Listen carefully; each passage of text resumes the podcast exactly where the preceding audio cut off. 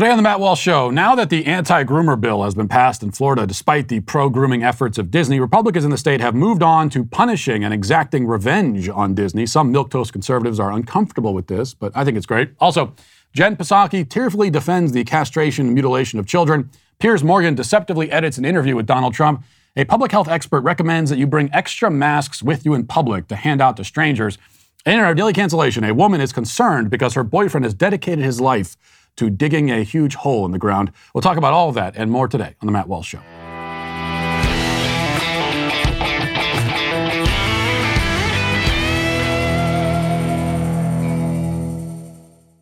You know, I don't know what it is about the left, but they straight up hate when you eat meat. When the supply chain and inflation cause meat prices to soar, their response isn't to solve the supply chain and inflation, it's to tell you that this is the perfect opportunity to switch from juicy, delicious, nutritious meat to something called lentils, or worse, bugs.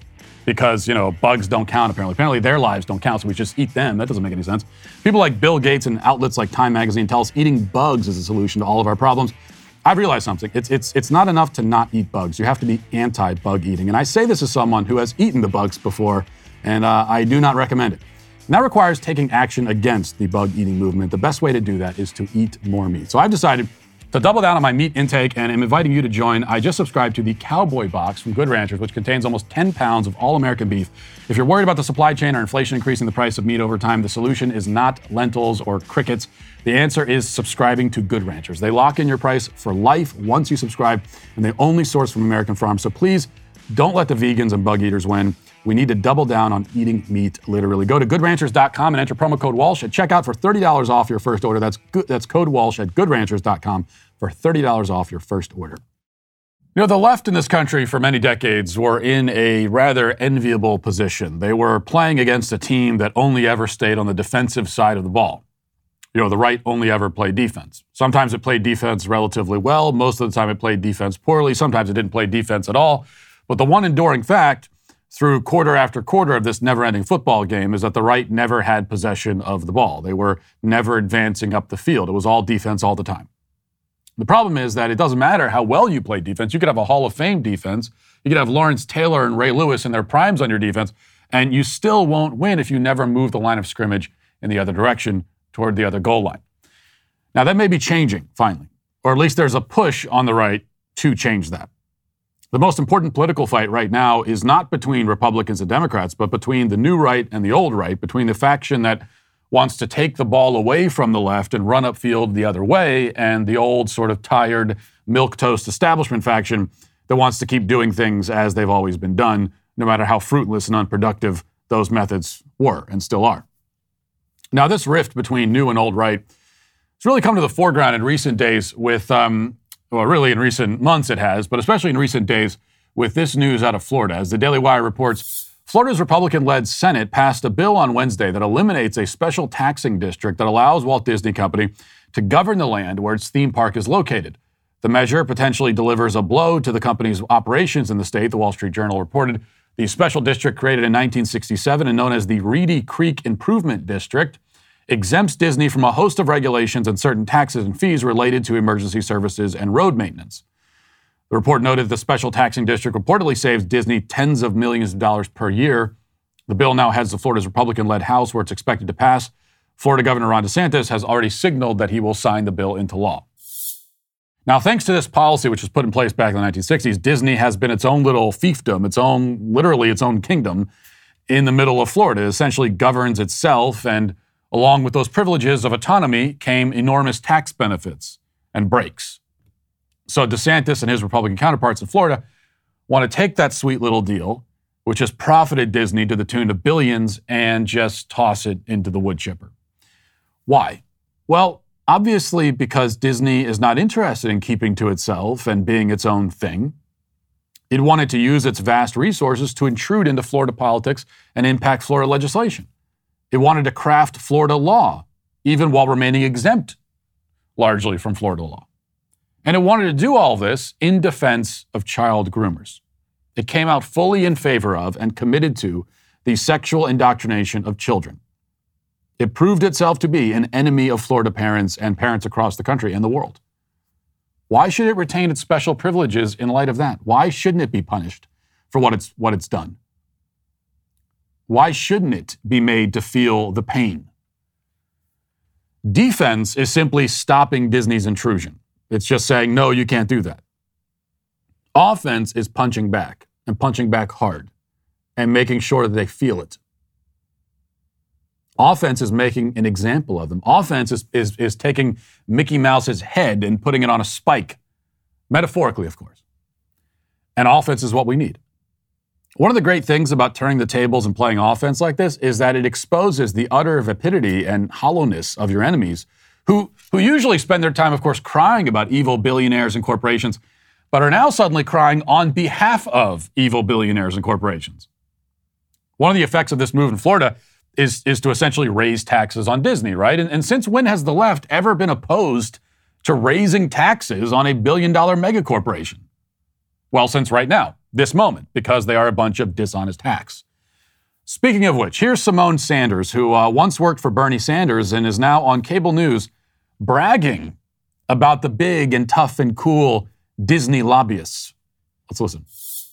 I, I know bashing corporations is popular left and right these days. I'd be careful going. Oh, my money Disney. is on the Disney lobbyists, honey. Would, would you? Would you my money is on the Disney lobbyists. Do you think those those state legislatures yeah. down in Florida are going to bend to the will of the governor? Did you see no. what Jared Polis said? He'd love a Rocky Mountain Disney. I, yeah. um, but by the way, the Florida legislature, the, the state senate, just passed this bill to strip Disney of its special access. So from eat the rich to yay, go Disney lobbyists. A slight rebranding there, you, you might say. If these people had any credibility to begin with, it would be burned to ash right now. Yet some voices on the right are taking up this cause alongside these leftist hypocrites defending Disney. Um, for example, writing for the National Review, Charles C.W. Cooke calls the move to take away Disney's privileges grotesque and ugly.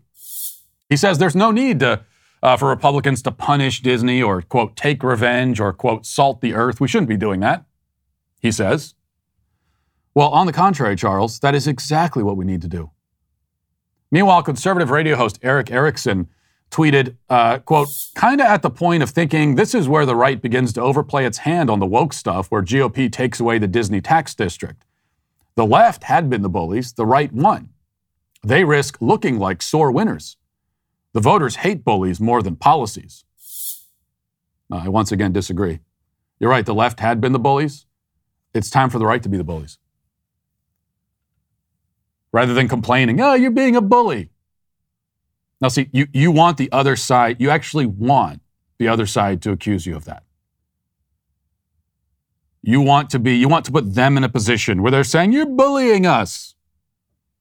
Because that is a losing proposition. That's a lose, literally a loser's talking point. When you're, when you're stooping to having to accuse the other side of being bullies, that means you're losing. Writing for a conservative blog, Hot Air, Allahpundit agrees, saying, No one believes that Disney would be facing this reckoning if it had cheerled the Don't Say Gay bill, which means the action Florida is taking, although facially neutral, is textbook viewpoint discrimination by the government. Now, notice how this person on the right, supposedly, in a supposed right wing publication, which has a pop up on it on its homepage asking the reader to support conservative journalism, actually refers to the parental rights bill as the Don't Say Gay bill. He adopts the absurd, farcical, far left straw man talking point about this legislation as if it's a neutral fact. That's a Don't Say Gay bill. And then he accuses Florida of viewpoint discrimination for taking away a special privilege that it did not have any legal right to in the first place. And what viewpoint are we discriminating against? The viewpoint that children should be sexualized? Well, yeah, we should discriminate against that viewpoint. The right, many on the right anyway, are used to losing, I think. They've grown accustomed to it. They're comfortable with it. They actually prefer it. You know, the good thing about being a loser is you never have to do anything. There are no risks involved. There's no tough calls, no hard decisions, no need for a plan. You can't fumble a ball that you never have the guts to carry in the first place.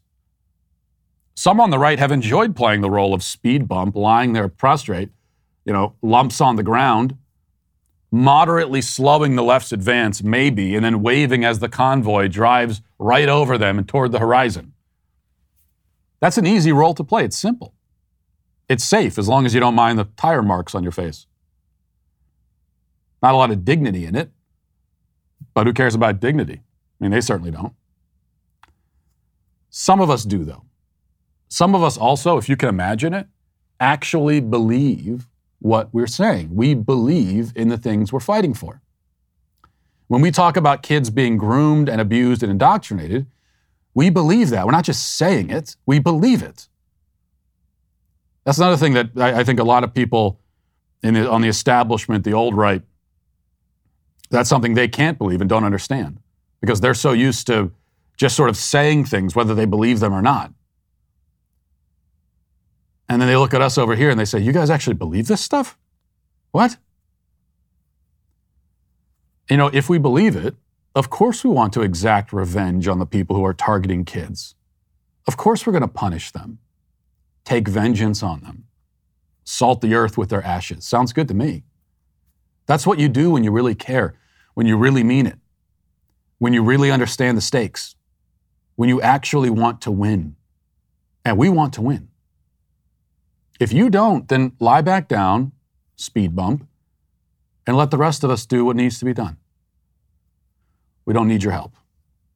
And we don't want it. Now let's get to our five headlines.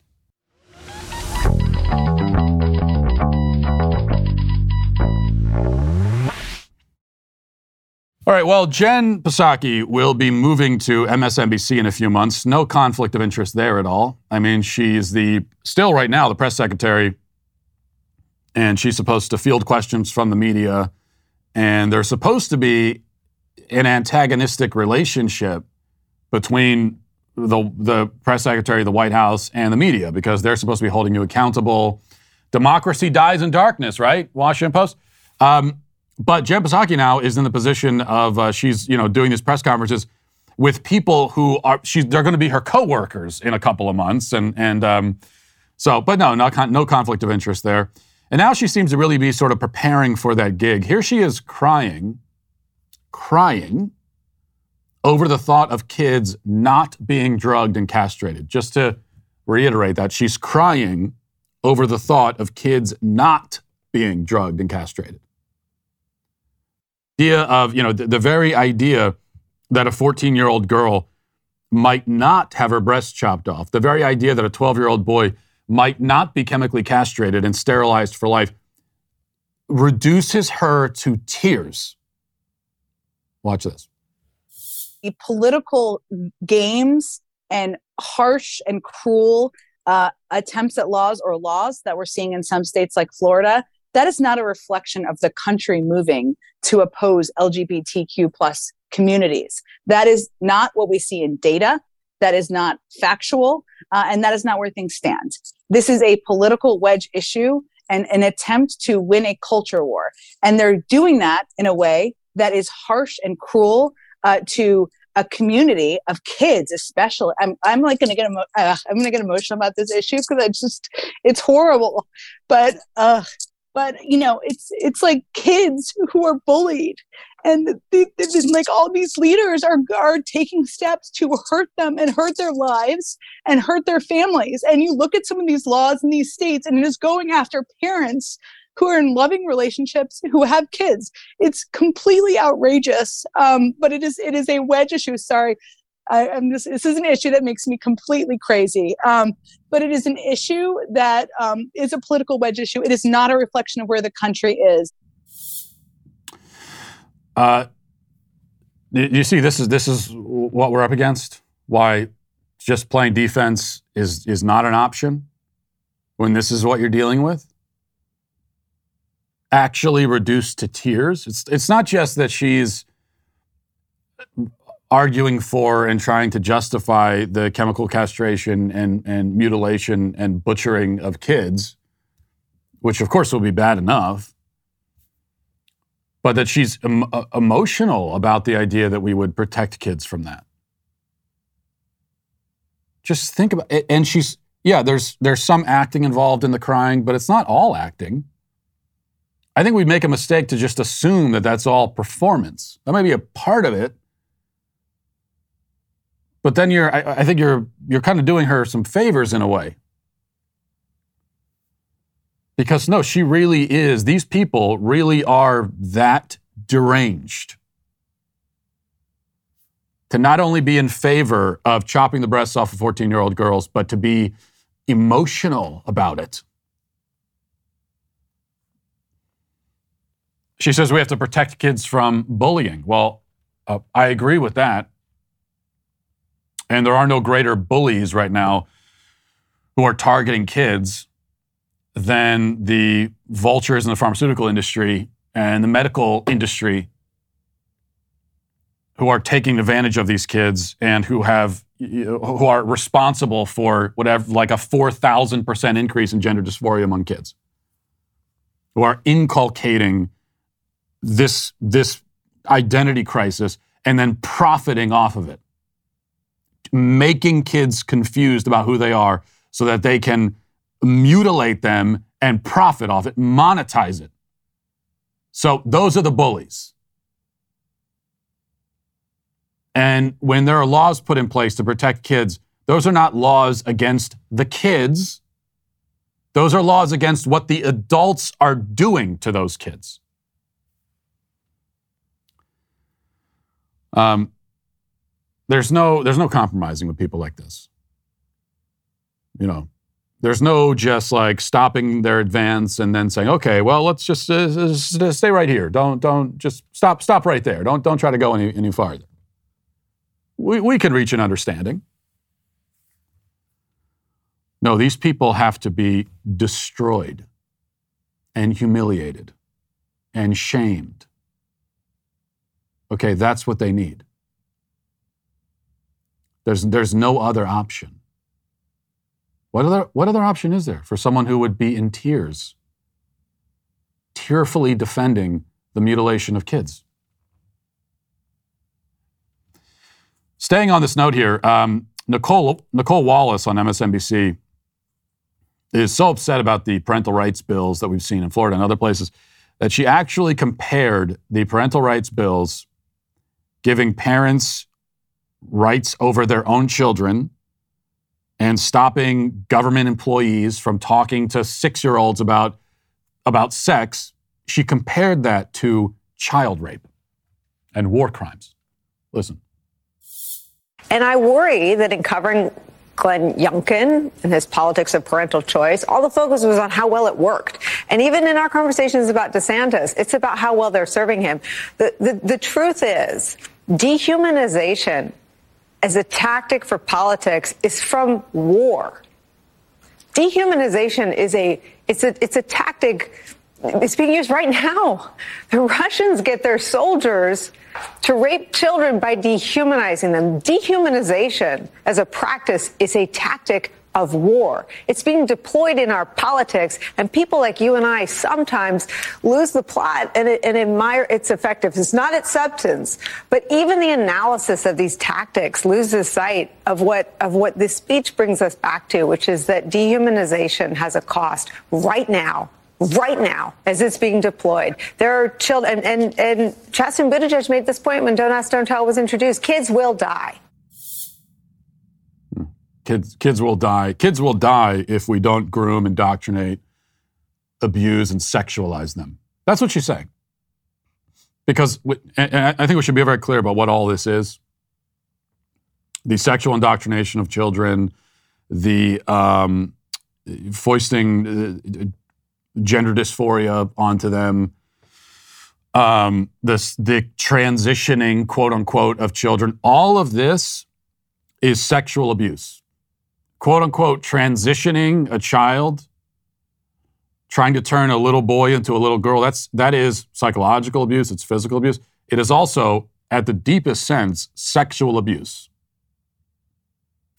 And so, what she is saying, what this freak what this monster, this lunatic, this psychopath, this goblin is saying is that kids will die if we don't sexually abuse them.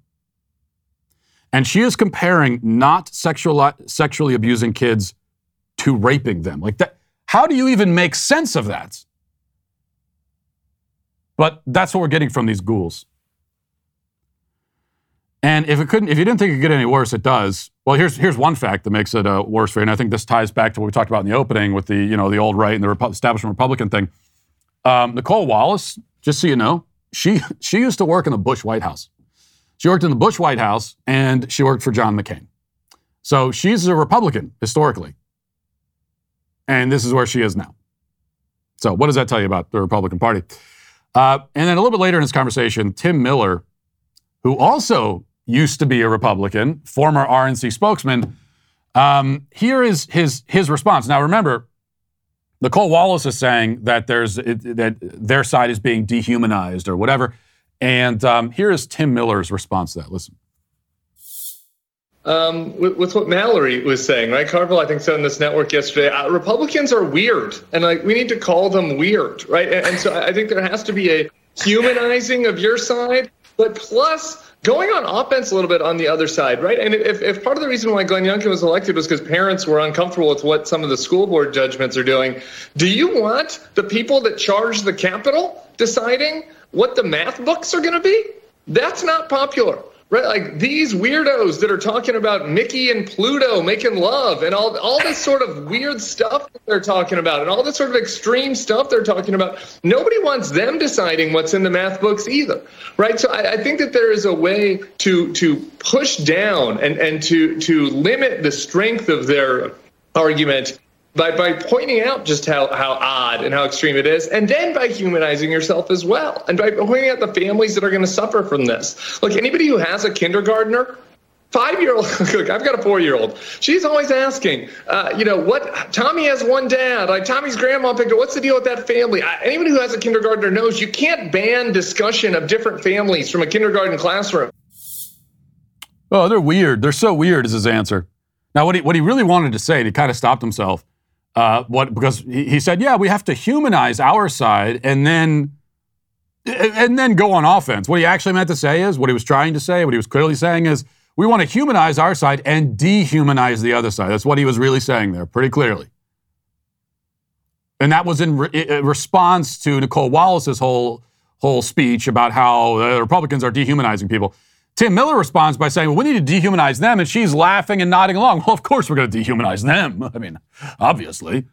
I, we, no, we, we, they're not people. They're not humans. So we can dehumanize them. But remember what I said yesterday that anytime they make a statement about, uh, you know, especially if they're decrying the way that people are treated, there's always the asterisk, because there's always, you know, there's always that uh, clause at the end, which is it's wrong to dehumanize people unless they deserve it. It's wrong to be intolerant and hateful unless they deserve it. It's wrong to take away their human rights unless they deserve it. So you see that yet again. But he says that, um, well, Republicans are weird. They're weird for this. Okay, give me some examples. And by the way, I'm fine, Tim Miller, um, you pervert freak. I am fine with having the conversation on the, these this this ground here. It's what you want, right? You, you want to throw accusations back and forth, have a contest of, over who's more of a weirdo. Perfectly fine. Because prior to this, the response usually was like, if we accused you of being weird and bizarre, um, then what we'd hear from the other side is, well, you, shouldn't call people weird and bizarre, and that's a bad thing to do. You know, we should be accepting of people. So it seems like you're tossing that out now, and you're saying, no, that's a legitimate charge to make against somebody. And now it's just a contest to figure out who the weird ones are. And I'm really excited to have that conversation. We can have that conversation, Tim. So, um, but give me some examples because you didn't. You go on. You see, he goes on for a minute about they're the weird ones, and he doesn't give any examples of the weird. He says, "Oh, these are the people who charge the Capitol." Actually, they're not. Uh, Glenn Youngkin didn't charge the Capitol. Ron DeSantis didn't charge the Capitol. There's a, a tiny sliver of a minority a relative handful of people in comparison with everyone on the right, the millions of people who did that. And so if you want to call them weird for doing that, then go ahead. But we, you know, we I didn't charge the Capitol any more than you, Tim Miller, invaded a police station in Minneapolis when BLM did and burned it to the ground. I assume you didn't do that, so I'm not going to say that you did. So that's not going to work. And then, okay, so what's the weird thing? Talking about Mickey and Pluto having sex? No, that's that's see, we're saying we don't want to talk about that. But what we're saying is we don't want sexual content in children's entertainment. And we don't want our kids in school to be sexualized. That's what we do not want. You do want it. See, you're taking the position that a little boy, that a little four year old boy can actually be a girl. That if a little four year old boy who has no concept of reality whatsoever says, I'm a girl, not understanding what that statement even means, that we should actually put him in a dress and, and raise him as a girl and put him on a path to, when he's 12 years old, get sterilizing him with drugs that we give to sex offenders to chemically castrate them, and then a little bit later after that, um, you know, uh, chopping his his penis into pieces and trying to turn it into a vagina. That's what you support. So you want to have a weirdo conversation? That's the weird stuff. And I could use a lot of words stronger than that that you support. I'd like to give the examples of what the what, what's the weird thing. Oh yeah, we're such weirdos. We we think that that um, men are male, women are females. Um, you, you, shouldn't talk to little five-year-olds about transgenderism or encourage them to cross-dress. Like that. That's that's that's our whole position on this issue. Bunch of weirdos we are. Sure. Um, speaking of weirdos, Kamala Harris yesterday. I don't know why they keep putting her in these positions. I'm, I'm speaking somewhat rhetorically when I say I don't know why, but um, I mean I do know why. Is that, is that nobody in the White House or in the Democrat Party likes her because they could. Before we play this clip, and this is not the worst Kamala Harris clip, but then the bar is very low, so it doesn't quite get down. This is not um, when she was when she was pontificating about the passage of time, and it's not quite there, but it's it's almost there. But what you have to keep in mind when you listen to this clip is that she's giving a speech, and we have to assume that she's given prepared remarks by people who are aware of her reputation for saying inane, ridiculous, meaningless things. And so they, they could give her things to say that are not that. And yet, this is what we get. Listen. Space is exciting. It spurs our imaginations and it forces us to ask big questions. Space, it affects us all, and it connects us all. Yeah, those are those are definitely okay. Yeah, she's got the teleprompters there. Those are prepared remarks. Space affects us all, and it connects it, us all. Does it though? I mean, this once again, as always with her, it sounds like she was just thrown up to the front of the class to give a presentation on outer space and had not prepared for it at all. And so this is what space is really interesting. Space is space. Space is big. Space is dark. But there are things in space, which is very big, and it connects us all. Does it connect us all? In what way does space connect us? In what way does space, in what way does it affect us? Well, I guess in a certain way. I mean, we're all on planet Earth, which is in space, uh, orbiting around the sun. So in that way, I mean, if you didn't have if you didn't have space, then there then there'd just be nothing. But space kind of is not. I don't know. It, it's kind of mind-boggling. It's your mind boggles after a while um, trying to make sense of this. It probably would have been better just to give her something else to say but they are setting her up for failure every step of the way. Speaking of a lot of great transitions here. Speaking of getting set up for failure, Donald Trump uh, sat down for an interview with Piers Morgan, uh, apparently, sometime in the last couple of days. And I say sometime in the last couple of days because uh, Trump sat down for a pre recorded interview with Piers Morgan. And here's how that interview was advertised. Watch. Hey, Piers, I'm ready. A former president in denial. I'll be completely straight with you to your face. I think I'm a very honest man. Much more honest than you, actually. Really? Yeah. It was a free and fair election. You lost. Only a fool would think You that. think I'm a fool? I do now, yeah. With Excuse respect. me. Okay, with respect, The you have legislat- produced the hard evidence. Excuse me. The most explosive interview of the year. I don't think you're real. This I is realize just that I'm not like- very I dishonest. just- Let's finish up the interview. Morgan versus Turn the camera off. Very dishonest. Okay, so they have him appearing to storm off, turn the camera off. Um, but then we get this from Breitbart. It says audio provided by former President Donald Trump uh, and his team to Breitbart News at the end of Trump's interview with Piers Morgan proves that Morgan and his team deceptively edited the interview to make it appear as though it was a contentious ending when it was not. It says a 30 second promotional clip that Morgan released on Wednesday afternoon seemed to show Trump flying off the handle and walking out mid interview as a righteous Morgan asked him tough questions about his views on the 2020 election. Um, but it turns out, and, and there's a audio that he, he provided, the full audio, and it, I mean, you can hear in the audio, um, he, he just, the interview's over and Trump gets up and, and because the interview's over, he says, uh, you can, you can turn the cameras off now. And then Piers says to him, oh, that was a great interview. So it was a very friendly kind of ending. And they cut it together to make it seem like he stormed out. Um, so just deceptive, dishonest, uh, that they're using. And Piers Morgan, I think he just started this new show after getting canceled on the um, uh, on a different show, and now he's got a new show. And he's and and Donald Trump was was very nice to sit down for a pre-recorded interview to help Piers Morgan's ratings. And that's what brings me to what I have to say about this. And the right today has been, you know, defending Trump, and they've been saying, "Oh, Trump was treated unfairly by the media." Um, which is so. In other words, it's like what for, for for four years of Trump in the White House, it's like what what the right was focused on almost solely was defending Trump against unfair media attacks. And so, what I'm going to say about this, and I and I know that uh, some of you, my my sweet babies, think that I'm too hard on Trump, so you're not going to like what I have to say here. Um, and you also have to understand that I don't think it's possible to be too hard on a politician, especially a guy who was president. It's, it's, it's just not it's not possible to be too harsh. I don't think. I blame Trump for this 100%. And I think it shows some of the major problems we would have in 2024 if he's the guy. Um, I blame him because why in the hell, why in God's name, take your pick, would you, as a man who has been in media and, and in politics, and who knows how the game is played, why would you make the decision to sit down for a pre recorded interview with Piers Morgan? Why would you sit for a pre recorded interview with a corporate media hack?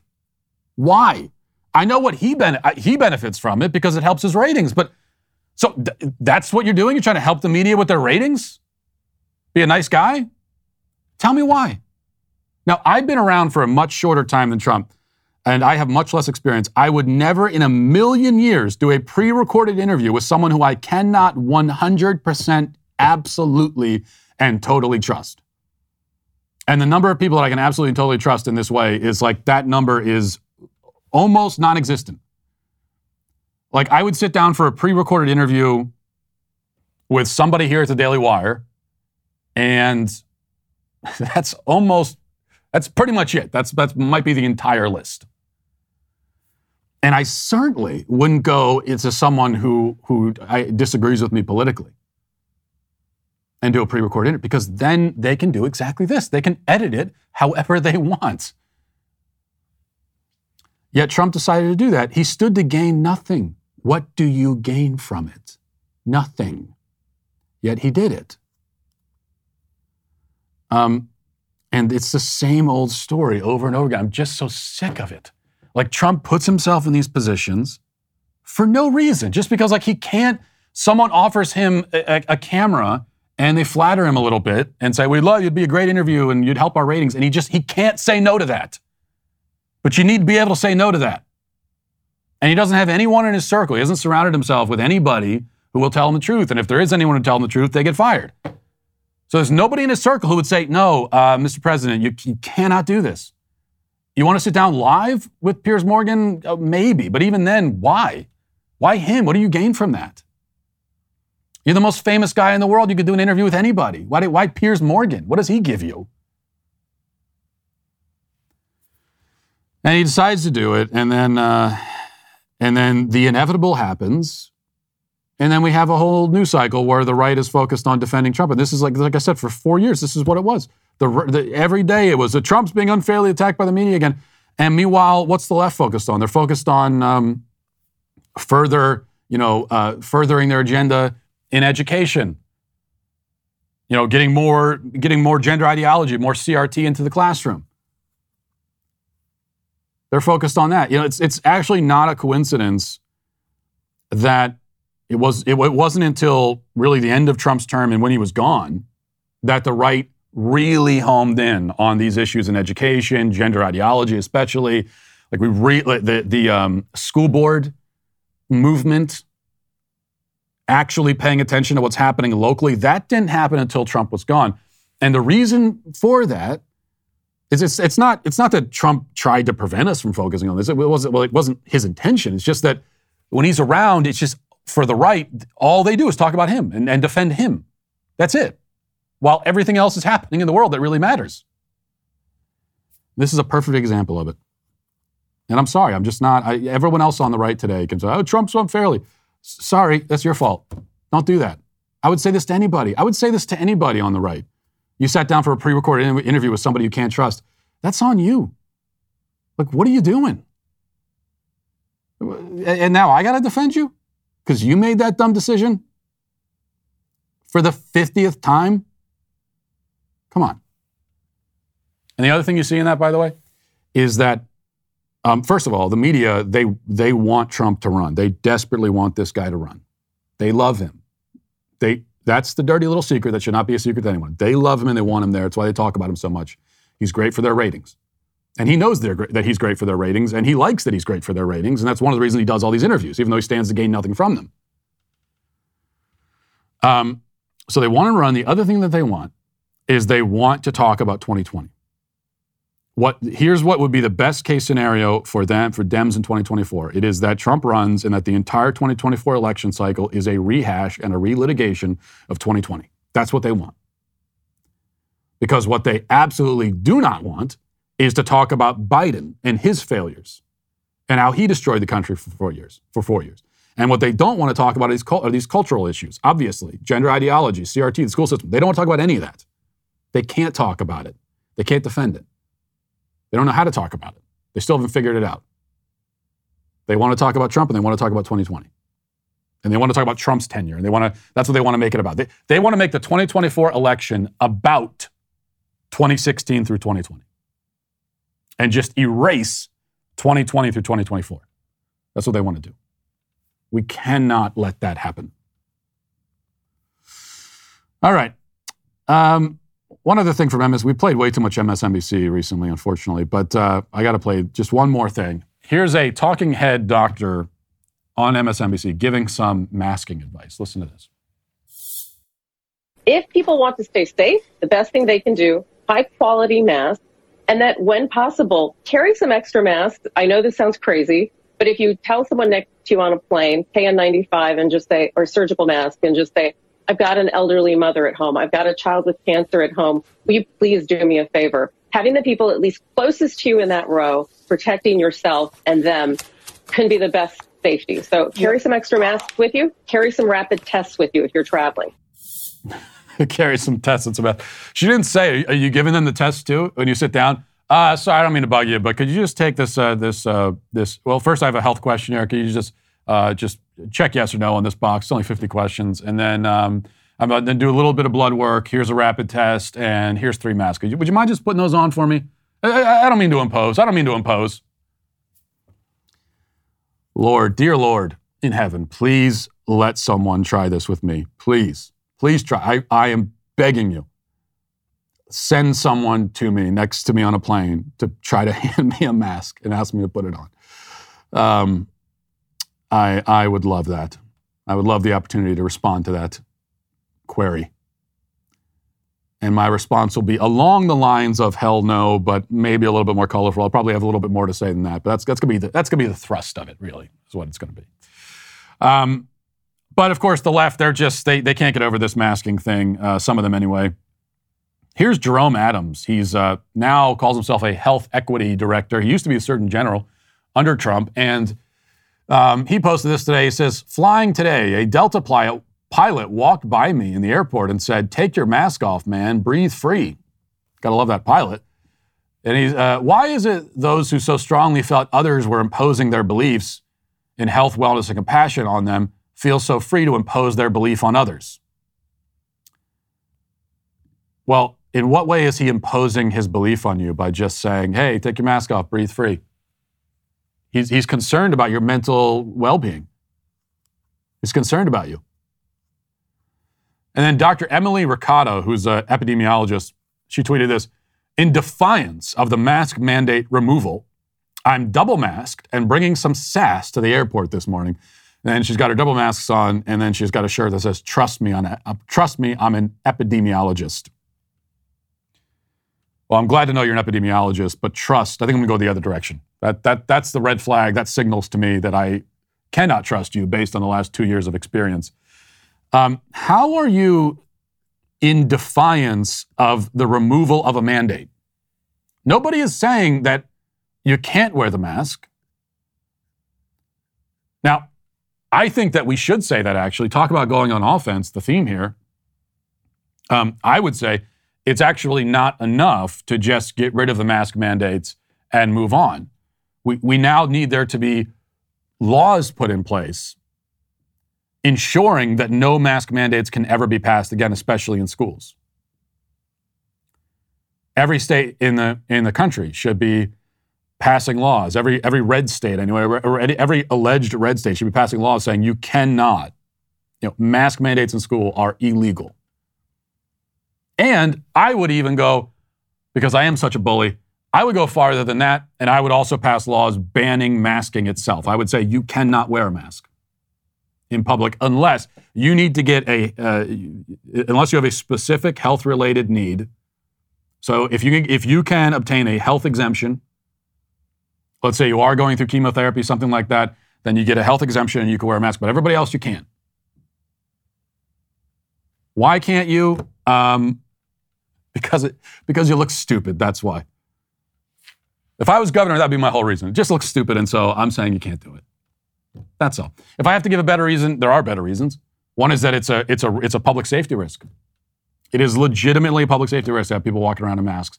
Have it, have it having masses of people walking around with anonymity. We've seen what happens over the last two years. We've all seen it. The mass looting, the crime wave, all of that is directly connected to the masking. That's why when you watch all these videos of the uh, looting sprees and everything else, whether it was during uh, uh, BLM riots or just these things that happen on their own now in San Francisco and Los Angeles and other places, they're almost always wearing masks. And that was something that some of us, including yours truly, predicted early on and was laughed at for saying. We have everybody wearing masks. Now we're going to have shoplifting and everything left and right. And people scoffed at that. Said, "What? What's the connection there?" So public safety hazard. That's why. That, that is, if I had to come up with a better reason than it looks stupid, uh, my real reason would be it's a public safety hazard for people walking around in masks. And what's more, it's also psychological health. We care about mental health these days, don't we? It is bad for mental health to walk around in a mask, and it's bad for other people's mental health to have to see you. It is bad. It it is harmful to my mental health when I have to walk around seeing people in masks. So those are my reasons. Let's get now to the comment section.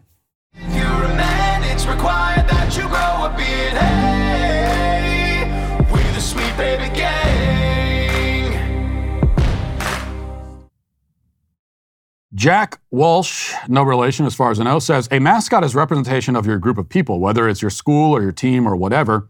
These kids are proud to be represented by Native American symbols and heritage. Look at the reverence they're giving their performance. Why is this offensive in the least? Well, that's exactly the point with all these alleged offensive mascots, Indian mascots. Um, people are proud of the mascots. That's why that's why fan bases uh, have tried to hold on to them because they are proud of the mascots. And when you make something into a mascot, you make a person into a mascot. That is you that is uh, reverence. That is you paying homage. That's you know, that's that's a sign of respect. As I said yesterday, you don't you don't make a mascot out of something or someone that you think is pathetic, inferior, weak, whatever. Um, Boyer says, Till We Have Faces is the secret gem of C.S. Lewis's works. I read it every couple of years or so, and every time uh, walk away with something different yeah, I kind of fluctuate between which C.S. Lewis work is my my favorite, and um, but I do think ultimately, and I've always gravitated towards his purely apologetic works. I mean, uh, everything he did is, is is apologetic in a certain way. Till we have faces certainly is, but it's also a it's a novel. It's a fictional story. Um, there's a lot of allegorical elements to it. I've always I've always gra- I've always gravitated towards things like you know the problem of pain, um, mere Christianity, stuff like that. That's very clearly straightforward apologetics. But recently, especially, I've I've um, found myself connecting with Have Faces. So right now, I would say I think that's the best C.S. Lewis book. Um, Tyler says, "Hey Matt, former infantry here, and I can honestly say people that go overseas into combat zones, politicians, photographers, etc." with little to no experience slash trading are extremely valuable, not because they're good at what they do, but because they keep our morale high by keeping us laughing at their expense, of course. Okay, so that's the one advantage. I was asking yesterday, guys like Malcolm Nance, these uh, cable news pundits who are now going to Ukraine and LARPing as, uh, as you know, Ukrainian warriors. Is the people on the ground there who are actually fighting, are they, are they happy to see the cable news pundits show up? Someone who's out of shape and 60 years old? Is that like, are they, were they hoping that somebody like that would come and help? And this is the answer, apparently. A little bit of a, I guess you could use that. Being in that environment, high stress environment, obviously, uh, having a little bit of a, little bit of a comedic break, I think is good. Uh, Aiden says, Matt, I've been crying all day since I heard this heartbreaking news. Pooh Shiesty has been sentenced to five and a half years in prison I'm barely able to even type this message due to all the tears on my screen. Hope you're holding up okay. Yeah, you know, I saw this yesterday and I wanted to talk about it, but it was too painful. Um, it was too much. I needed time to process it and pray about it, and um, I still don't know what to say. My man Pooh Shiesty is going to prison for five and a half years, and that means five and a half years without his music. I mean, yeah, we have his his classics. We have what he has contributed so far to humanity. He's going to contribute so much more. But not having new Pooh Shiesty music, it's kind of unbearable for me. Why is he going to prison? Well, because of racism and because of anti Pooh bias in the justice system, which is a problem that is not discussed nearly enough.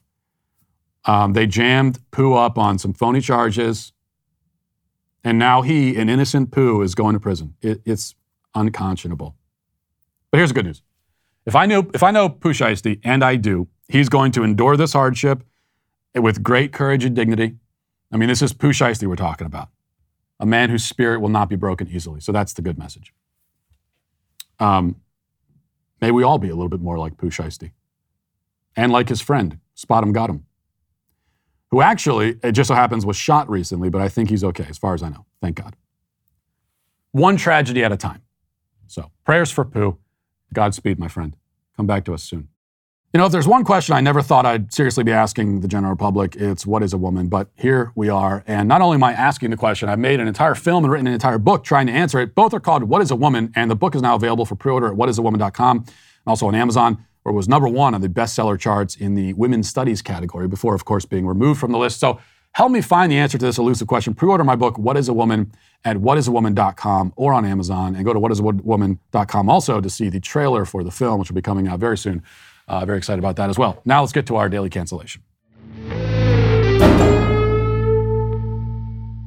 You know, one of my favorite pieces of extra content that we post on our YouTube channel are my Reddit relationship advice videos. And this is when I comb through the relationship forums on Reddit to impart my wisdom to the confused and helpless souls who are so desperate that they're actually stooping to soliciting advice from the Reddit community. Now, my advice may not be great from an objective standpoint, but it's better than anything that, you know, they'll get from Reddit. So Today, in that spirit, I'll be trying to help a young woman whose relationship quandary, as posted to Reddit, went viral this week. Um, I'll be helping her and I'll also be canceling her because that's what we do in this segment, nothing personal. I mean, usually it is pretty personal, but never mind that. A woman named Kate Whitaker on Twitter seems to be one of the first to have taken this post and amplified it, causing it to go viral. She tweeted the screenshot along with a caption revealing her bias. She says, What on earth is going on with men? Ironically, though, the man in question is not on earth, he is under the earth, where all men wish to be. The Reddit post is titled, How Can I Get My Boyfriend to Stop Digging His Tunnel? Now, we see the problem already from the way she framed the situation. She says, How can I get him to stop? Rather than, Should I get him to stop? Which is the real question you should be asking. She's assuming from the outset that she should stop her boyfriend from digging his tunnel. To her, it's self evident that men should not dig tunnels, but to men, it's self evident that we should and we must. I'm getting ahead of myself a little bit. Here's um, her version of the story. Let's read it. She says, So I know this is a weird question, but my boyfriend likes to spend a lot of his free time digging a tunnel on some property that he, that he inherited. I haven't seen the full extent of it, but last I saw it was remarkably deep under the surface. He spent roughly a year on it, and it's evident. The front of the thing is deep, wide, well put together. At the front, which is the only part I've seen, he's got cement beams, uh, cement beams, electric lights, even chairs, and a small table. I haven't gotten into it. I haven't gone into it, but it looked like the quality severely dropped as the tunnel went further, mostly becoming open dirt with some wood beams holding it up. Now, pausing here for a moment. It is baffling to me that her boyfriend has been digging this awesome t- tunnel and she hasn't even gone into it. This is like if he had spent a year painting a masterpiece or chiseling a beautiful sculpture out of rock and you didn't even bother to look at it. What if you were in the Sistine Chapel with Michelangelo in the year 1512 and he told you that he just finished painting the ceiling and he's like, I just finished painting that whole ceiling. It took me forever. And, and you're just like, oh, cool. And you didn't even bother to look up and check it out. This is shocking to me especially when the thing in question is a badass tunnel. She continues, My biggest concern is his safety. I'm really worried that he's going to dig too deep and it'll collapse on him or something. I've tried voicing this concern to him, but he just laughs it off and assures me that he'll be fine. Aside from safety concerns, there's also the fact that he doesn't really have a social life because of this thing. I'm pretty much the only person he still talks to outside of his job, and he doesn't go out and do anything anymore. It used to be that he'd occasionally head out and do some digging on the weekends, but now he spends almost all of his free time out there. He still comes home, but he barely spends any time with me. And I know that he isn't going to be, uh, he isn't doing anything but digging that damn hole in the ground. This can't be good for his mental health, but I don't know how to convince him to stop. He's always really happy when he comes back from digging, which is why I haven't seriously tried to stop him before. But I was talking to a friend about him, and she told me he might be going crazy. Obviously, I don't think he's insane, but I hadn't considered the mental health aspect of this, and I just don't know what to do. Okay, let's clear a few things up. Now, yes, sure, there are some valid safety concerns here. If the tunnel isn't properly built and supported or ventilated, you could, you know, die. But let's just put the risk of death aside for a second. That's a minor detail, frankly. And also, I see no reason for us to assume, given the information provided, that this man is digging his tunnel in an unsafe way. That would be, I believe, an erroneous assumption. So let's table the whole dying situation for a moment and uh, look at the bigger picture. First of all, speaking to the woman who wrote this, your problem fundamentally is that you think you have to understand everything about the man you're dating, but you can't and you won't. Woman will never fully comprehend man, just as man will never fully comprehend woman. We are made for each other, and yet we are mysteries to each other. That's the essence of romance. The difference, though, is that man knows he cannot understand woman, and he's okay with that. Woman, in fact, becomes very frustrated by just how okay with it he is. So, you know, she'll say something cryptic and out of context to him, and he'll have no idea what she's talking about, but he'll just go, oh, okay, uh, okay, and then get back to what he's doing. And she'll stand there stunned and say, well, aren't you going to ask me what I'm talking about? And he'll say, okay, yeah, what were you talking about? And he'll just hope it isn't a long story, but it always is. On the flip side, man can say nothing at all. He can simply walk into the room with a slightly abnormal facial expression, and woman will start interrogating and waterboarding him to extract every last piece of information she can about this facial expression. What are you thinking? She'll ask. And she won't accept it when he says nothing, even if that really is the answer. She must understand everything about him, but she won't. And she can't accept that. And even though she won't, I will now endeavor to lay out a few facts about men that may help women, especially this woman. The first is this Every man dreams of two things, often related having a secret door in his house that leads to a secret room, and building a great tunnel. This tunnel might connect one secret room to another, or it might simply go all the way down to the center of the earth, where we hope we'll ex- and expect to find goblins and dinosaurs and Elvis hiding out or whatever. Um, there's something cathartic about digging. We are called into the earth, into the caverns. We hear the siren song, just as our forefathers did, assuming our forefathers were meerkats or dwarves from Middle Earth or something. You can't understand this. We don't understand this. And yet, this is just how it is. The other thing about men is that we're prone to becoming randomly obsessed with very weird and specific things out of nowhere. Again, we cannot explain this. We shouldn't have to explain it. For example, I recently decided that I want to get a giant aquarium with lots of rare and tropical fish in my house. And I keep telling my wife about it, and she keeps wanting to understand why I'm obsessed with being a fish owner all of a sudden. And I keep telling her that actually it's called fish keeping, according to all the videos I've watched about it.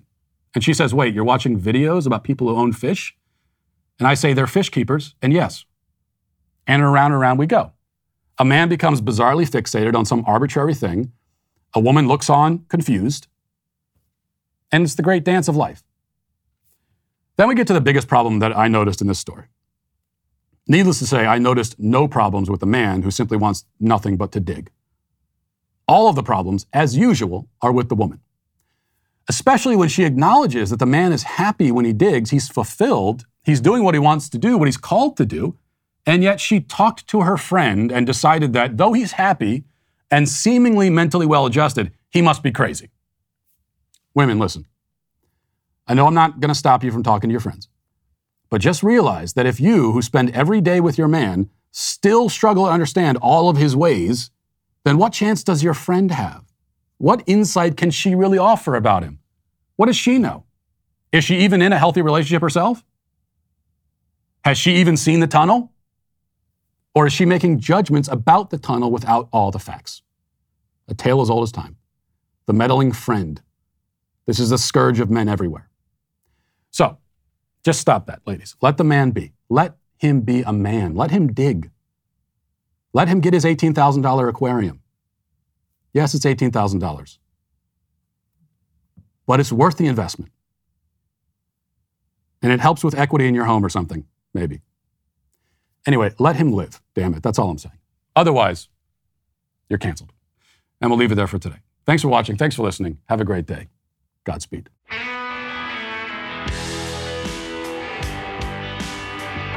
Well, if you enjoyed this episode, don't forget to subscribe. And if you want to help spread the word, please give us a five star review. Also, tell your friends to subscribe as well. We're available on Apple Podcasts, Spotify, wherever you listen to podcasts. We're there. Also, be sure to check out the other Daily Wire podcasts, including The Ben Shapiro Show, Michael Knowles Show, The Andrew Klavan Show. Thanks for listening. The Matt Walsh Show is produced by Sean Hampton, executive producer Jeremy Boring. Our supervising producer is Mathis Glover, production manager Pavel Vodowski. Our associate producer is McKenna Waters. The show is edited by Robbie Dantzler. Our audio is mixed by Mike Coromina. And hair and makeup is done by Cherokee Hart. The Matt Walsh Show is a Daily Wire production, copyright Daily Wire 2022. Florida ends tax breaks for Disney. Jen Psaki cries at the prospect of not transing the kids, literally cries. And Elon Musk sets the stage for the next phase of his crusade to take over Twitter. Check it out on The Michael Knowles Show.